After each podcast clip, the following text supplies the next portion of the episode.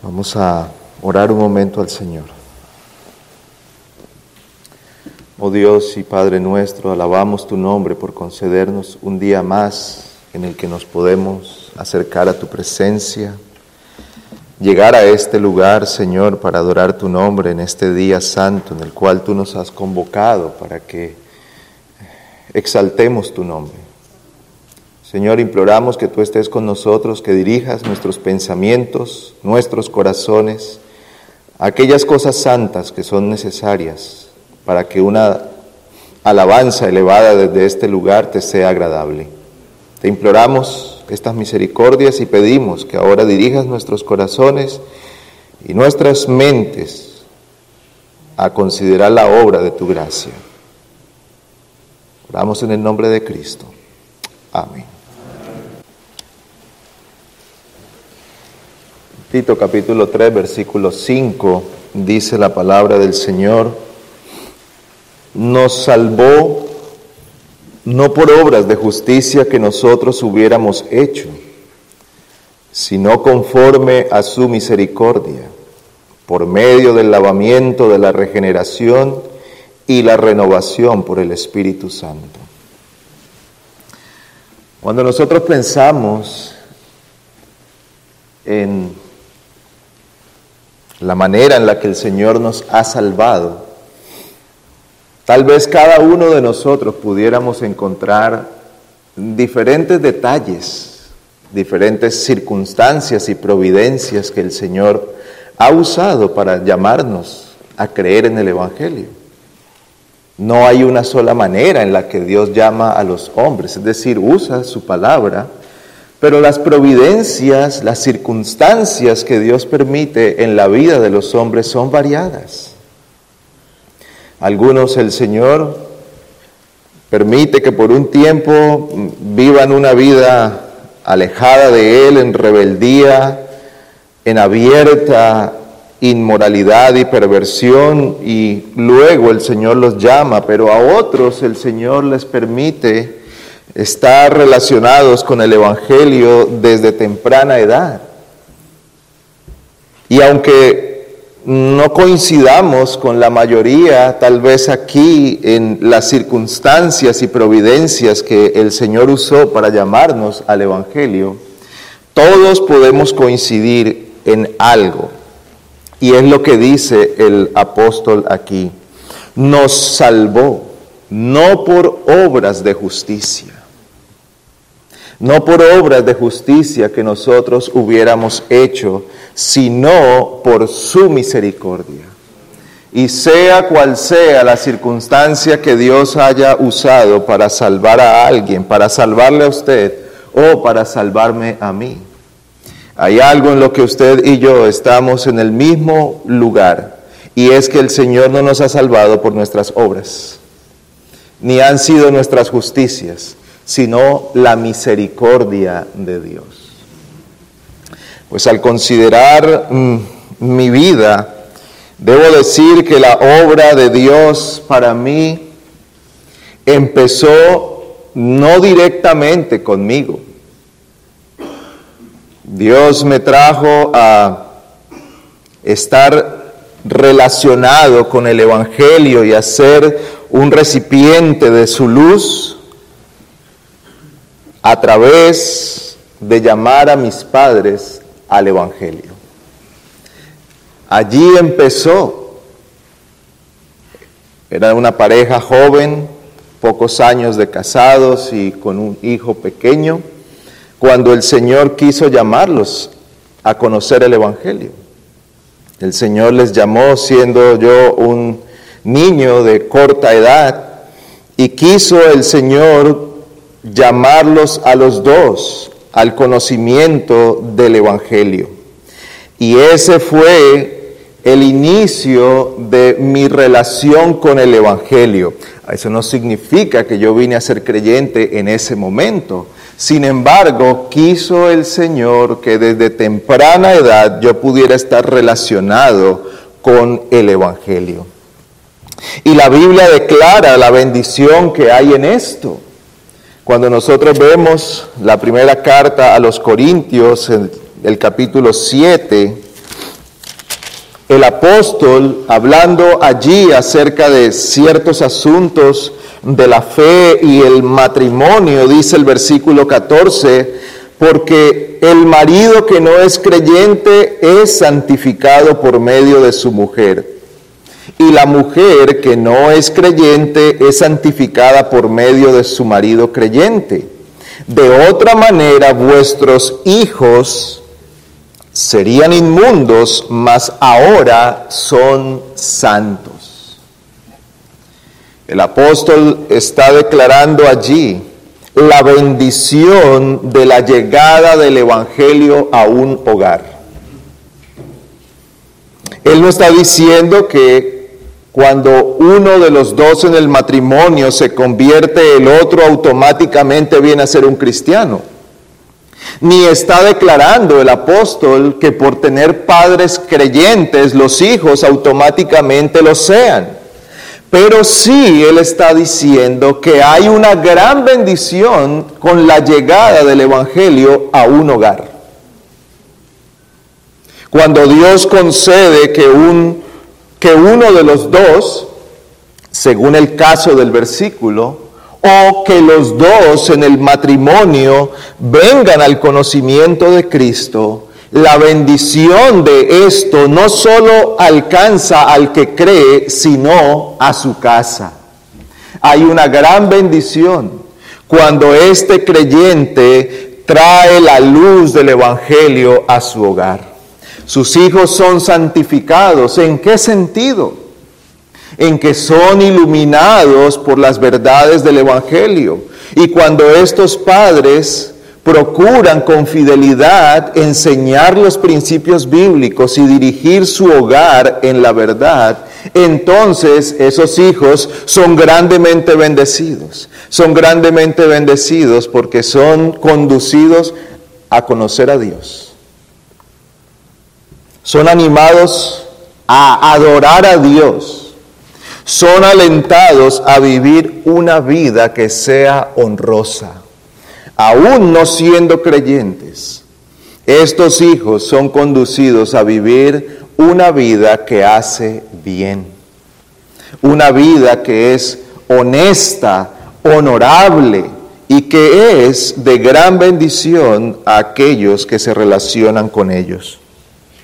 Pues esta bendición es la que Dios permitió que llegara a mi vida. El Señor trajo a mis padres al conocimiento del Evangelio y ellos con la luz que tenían en ese momento iniciaron una labor, conducir su hogar en el Evangelio. Y en eso fuimos bendecidos.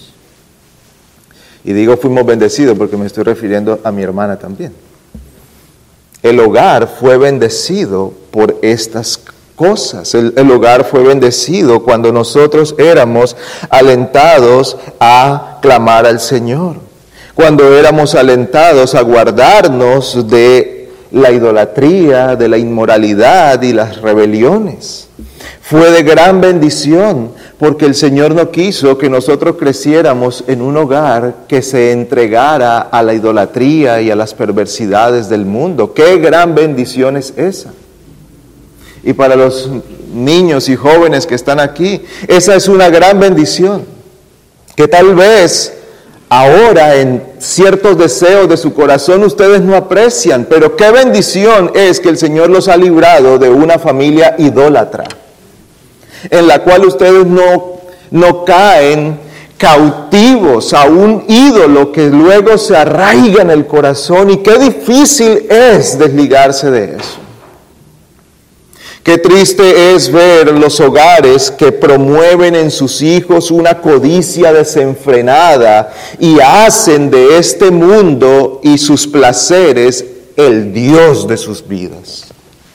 Qué lamentable es cuando los hijos son entregados por los padres a todos los movimientos que este mundo promueve para hacerles un mal de desgracias eternas. Pues qué bendiciones para los jóvenes y los niños que puedan tener padres que quieren ser fieles a Dios y hacerle bien a sus almas. Esto es lo que Dios ha traído y es lo que Dios quiso que yo tuviera en mi vida. La luz del Evangelio, la guía para conocer a Dios, el conocimiento de la ley de Dios, una vida honesta y otros muchos beneficios son recibidos por los hijos de padres creyentes. Sin embargo, es necesario que los hijos se arrepientan y crean en el corazón para ser salvos. Aún siendo beneficiado por todas estas bendiciones, mi corazón permanecía endurecido endurecido. Y yo puedo entender cuando vemos algunas caras de algunos niños o jóvenes durante el tiempo de la adoración, porque esto era también mi caso. Luego mi padre vino a ser pastor, así que imagine cuántos cultos tuve. ¿Cuántos cultos en la semana, cuántos cultos los domingos tenía que estar? Porque esto fue algo en lo que nunca hubo una negociación. Allí estábamos. Y eso era lo que debía hacer mi padre como la cabeza del hogar. Que todo aquel que mora en su casa debe ocuparse de la adoración a Dios. Y aún con la dureza del corazón y en la medida que los años iban avanzando, la hostilidad creciendo, Dios seguía siendo misericordioso. Dios seguía concediendo que los padres perseveraran, que mis padres perseveraran, perseveraran enseñándome y orando. Y si hay algo por lo cual yo debo dar gracias al Señor, es por la fidelidad de mis padres y las oraciones de mi madre. Fueron muchas veces mi madre orando, orando en la madrugada por nuestro arrepentimiento. Y el Señor quiso usar eso, las oraciones y la instrucción porque es necesario que Dios obre en el corazón. Es necesaria la fe para el arrepentimiento. Es necesaria la fe para la salvación, porque de lo contrario podremos ser expuestos a las mejores circunstancias, a la mejor predicación y tomar todos los hábitos cristianos a los cuales nos acostumbramos nos acostumbramos como hijos a ir a la iglesia domingo tras domingo. Nos acostumbramos que hay una manera en la que debemos vestirnos, que hay una manera en la que debemos comportarnos, que hay un lenguaje que debemos usar, pero nada de eso hace creyente a alguien. Es la obra de gracia en el corazón. Por eso es necesaria la fe que debe brotar de la obra de Dios en la vida de la persona. Aún disfrutando de todas las bendiciones, si no hay fe, el corazón permanecerá endurecido y la persona seguirá estando perdida. Ese fue el caso de Israel. Y Hebreos habla de eso, no vamos a leer ahora el pasaje, pero Hebreos desde el versículo 16 del capítulo 3 hasta la primera parte del capítulo 2, de que nos habla del pueblo de Israel que pudo ver todas las obras maravillosas de Dios, sacándolos de Egipto, guiándolos en el desierto, y vieron todas esas cosas, y dice el autor, pero no les aprovechó porque no iba acompañado por Ellos vieron, fueron testigos oculares y fueron receptores de todas esas bendiciones. Cuando estaban encerrados entre el mar y el ejército egipcio, el Señor abrió el mar.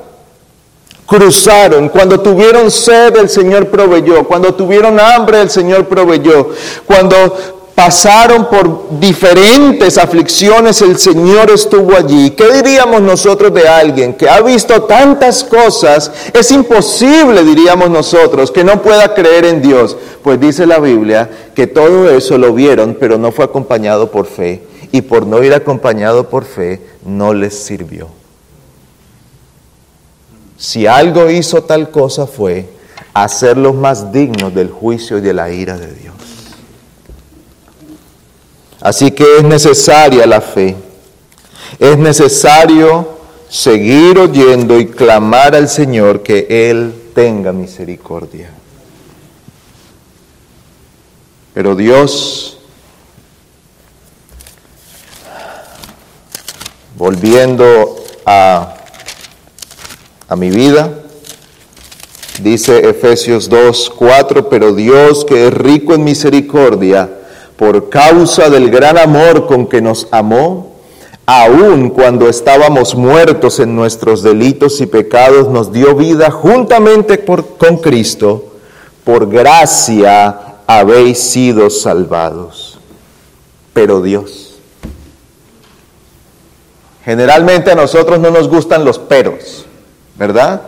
Oímos algo y dicen pero, y ese pero no nos es agradable, pero aquí ese pero es maravilloso. Pero Dios, pero Dios que es abundante en misericordia, pero Dios que es rico en amor y misericordia y que nos amó, tuvo misericordia de mí. A pesar de la rebeldía y la hostilidad del corazón, el Señor tuvo misericordia y me concedió gracia y vida cuando estaba muerto en delitos y pecados. No puedo decir un momento específico de cuando haya ocurrido.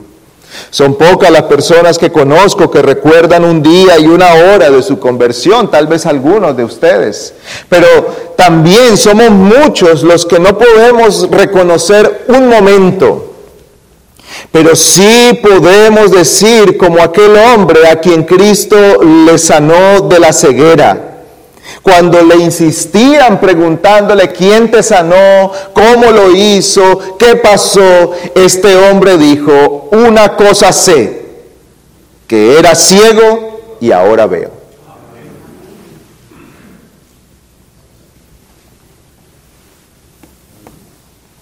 No tengo un día y una hora, pero una cosa sé, que estaba muerto y ahora tengo vida en Cristo. Que era ciego y ahora veo. Y tal vez usted se pregunte, ¿y cómo sabe que es creyente? Y, y tal vez usted mismo se esté preguntando, y especialmente los niños y jóvenes que han crecido en hogares de padres creyentes. ¿Saben? Esto es una pregunta recurrente cuando se trata de hijos creyentes. ¿Por qué? Porque al haber vivido en hogares que son dirigidos en el Evangelio, de padres que procuran enseñarles la verdad y de guiarlos en la adoración a Dios y que, y que aprendan la ley de Dios y se sometan a la ley de Dios, muchos de estos hijos llegan a vivir una vida muy honesta. Y la pregunta es, ¿de qué necesita arrepentirse esta persona? ¿De qué necesita arrepentirse? Así que, ¿cómo sabe? Y tal vez hay un niño o, un jovencito aquí preguntando, ¿y cómo sé yo si soy salvo o no?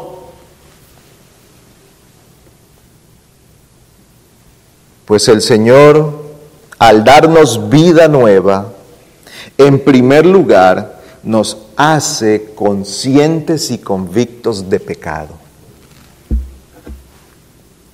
Convictos de pecado en el sentido profundo de la palabra pecado como aquel principio de maldad que se ha revelado contra Dios, en el cual hemos nacido todos. A veces nosotros enfocamos nuestra mirada en las obras pecaminosas. Y cuando pensamos en las obras pecaminosas, muchas personas dicen, pero yo no encuentro mucho de qué arrepentirme porque no he matado, no he robado, no he sido deshonesto, más bien he sido un ciudadano correcto, he trabajado con honestidad, he vivido una vida honorable. ¿De qué debo arrepentirme? Todas esas cosas son las obras del pecado, pero el pecado es uno mismo en el corazón del hombre, la disposición contraria a Dios aquel principio de maldad que está en el corazón de todos los que nacemos en esta tierra. Por eso David dijo, en maldad he sido formado. Y, el apóstol Pablo en Romanos 5, a partir del versículo 12, lo declara que por Adán entró el pecado a todos los hombres. Y no importa si nosotros hemos vivido una vida de obediencia, si hemos estado involucrados en el culto todos los, todos los domingos, si hemos venido con buena disposición, aún así nuestro corazón está cargado de pecado, estamos muertos en delitos y pecados y necesitamos que el Señor nos dé vida. Así que en primer lugar, cuando una persona trae a alguien al arrepentimiento, lo convence de pecado. En segundo lugar, le convence de que sus justicias son todas desagradables delante del Señor, que no hay justicia en Él en la que Él pueda confiar. Algunas personas dicen, mire, para ustedes los que crecieron en un hogar cristiano es fácil. Es fácil porque no están arraigados a pecados y vicios y seguramente que eso nos ha bendecido al tener una vida libre de ese tipo de problemas. Pero saben, uno de los pecados más comunes de los, de los que crecen en un hogar cristiano es la confianza en su propia justicia. Yo no he hecho, yo no he sido, yo he ido al culto, yo he leído, yo me sé muchas historias bíblicas, me sé los himnos, sé un montón de versículos que he aprendido. ¿Qué hay de mí malo? Yo merezco el cielo. ¿Puede ver usted la maldad del corazón? Cuando el Señor trae a alguien al arrepentimiento, lo convence de que su justicia es un trapo de inmundicia delante de Él y que a menos que sea cubierto por la justicia de Cristo, no tiene esperanza pues esta convicción trajo el Señor a mi corazón. ¿Cómo más el Señor, o cómo más puedo yo saber que soy un creyente? Porque el Señor me ha convencido que solo Cristo con su vida, muerte y resurrección puede hacerme aceptable delante de Él. Y a esa convicción necesita llegar cada persona que ha de ser salva. En cuarto lugar, ha sido despertado el anhelo de vivir para Dios, aborreciendo el mal y amando el bien. Y esto es fruto de la obra de Dios dando un nuevo corazón. Esto es fruto de la obra de Dios poniendo nuevas disposiciones en el alma. Hay nuevos deseos en el corazón. El creyente ahora ya no ama las cosas que antes amaba y ya no aborrece lo que aborrecía. Todos hemos nacido aborreciendo a Dios y su ley. Todos hemos nacido deseando encontrar un lugar donde Dios no vea nuestra maldad, donde podamos hacer nuestras maldades sin que Dios nos vea y nos juzgue. Por eso nos gusta escondernos para hacer las cosas malas. Eso es una demostración de lo que es el corazón del hombre que está tratando de esconderse de Dios. Pero el Señor trae tal convicción y ahora el creyente ama lo que Dios ama y aborrece lo que Dios aborrece. Y aunque estamos lejos de llegar a ser perfectos en esto, hay algo que mueve nuestro corazón. Señor, yo quiero ser como Cristo. Yo quiero vivir para hacer tu voluntad. Ayúdame en mi debilidad. Decimos como aquel hombre al Señor Jesucristo, creo, ayuda mi incredulidad.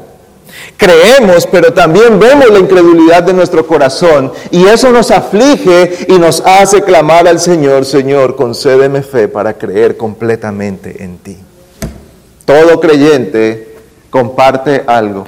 Cada creyente puede coincidir conmigo en algo. Todos deseamos un día ser liberados del pecado para amar y adorar a Dios sin impedimentos. Estas convicciones fueron traídas por el Señor. Doy gracias a Dios que hasta aquí me ha sostenido. Y ha sido Él porque al pensar en mi vida y en los méritos que he hecho, he hecho todos los méritos para ser despreciado de la presencia de Dios. Pero el Señor ha seguido teniendo misericordia. El Señor ha extendido su mano y me ha sostenido. Y mi ruego a Él es que complete la obra que un día empezó en mí. Que me permita llegar a la ciudad celestial. Que yo pueda decir al final de mis días, he peleado la buena batalla, he guardado la fe. Ese es mi ruego al Señor, esa es mi petición al Señor. Y suplico a Dios que no me suelte de su mano. Permítame terminar dando algunas palabras para algunas personas aquí. En primer lugar, los niños y jóvenes y todos los no creyentes que están aquí considere como un gran favor de Dios que Él le haya puesto en el hogar que Dios le ha puesto. Bien pudiera usted haber nacido en una época de la historia cuando el Evangelio no llegó a, nuestros lugares. Pienso en mi país y el Señor pudo haberme llevado a nacer en mi país 500 años atrás adorando el sol y la luna y haciendo todas estas cosas y jamás haber oído el Evangelio, pero Dios tuvo misericordia. Pero pensemos en nuestro tiempo, Dios pudo haber permitido que usted, niño, joven, naciera en un país donde se prohíbe la proclamación del Evangelio, donde se promueven dioses falsos, y usted pudiera estar ahora mismo condenado al estar siguiendo aquellas cosas pero el Señor ha mostrado misericordia al permitirle nacer en el hogar que nació, tener padres o un padre creyente y hoy estar en este lugar oyendo estas cosas.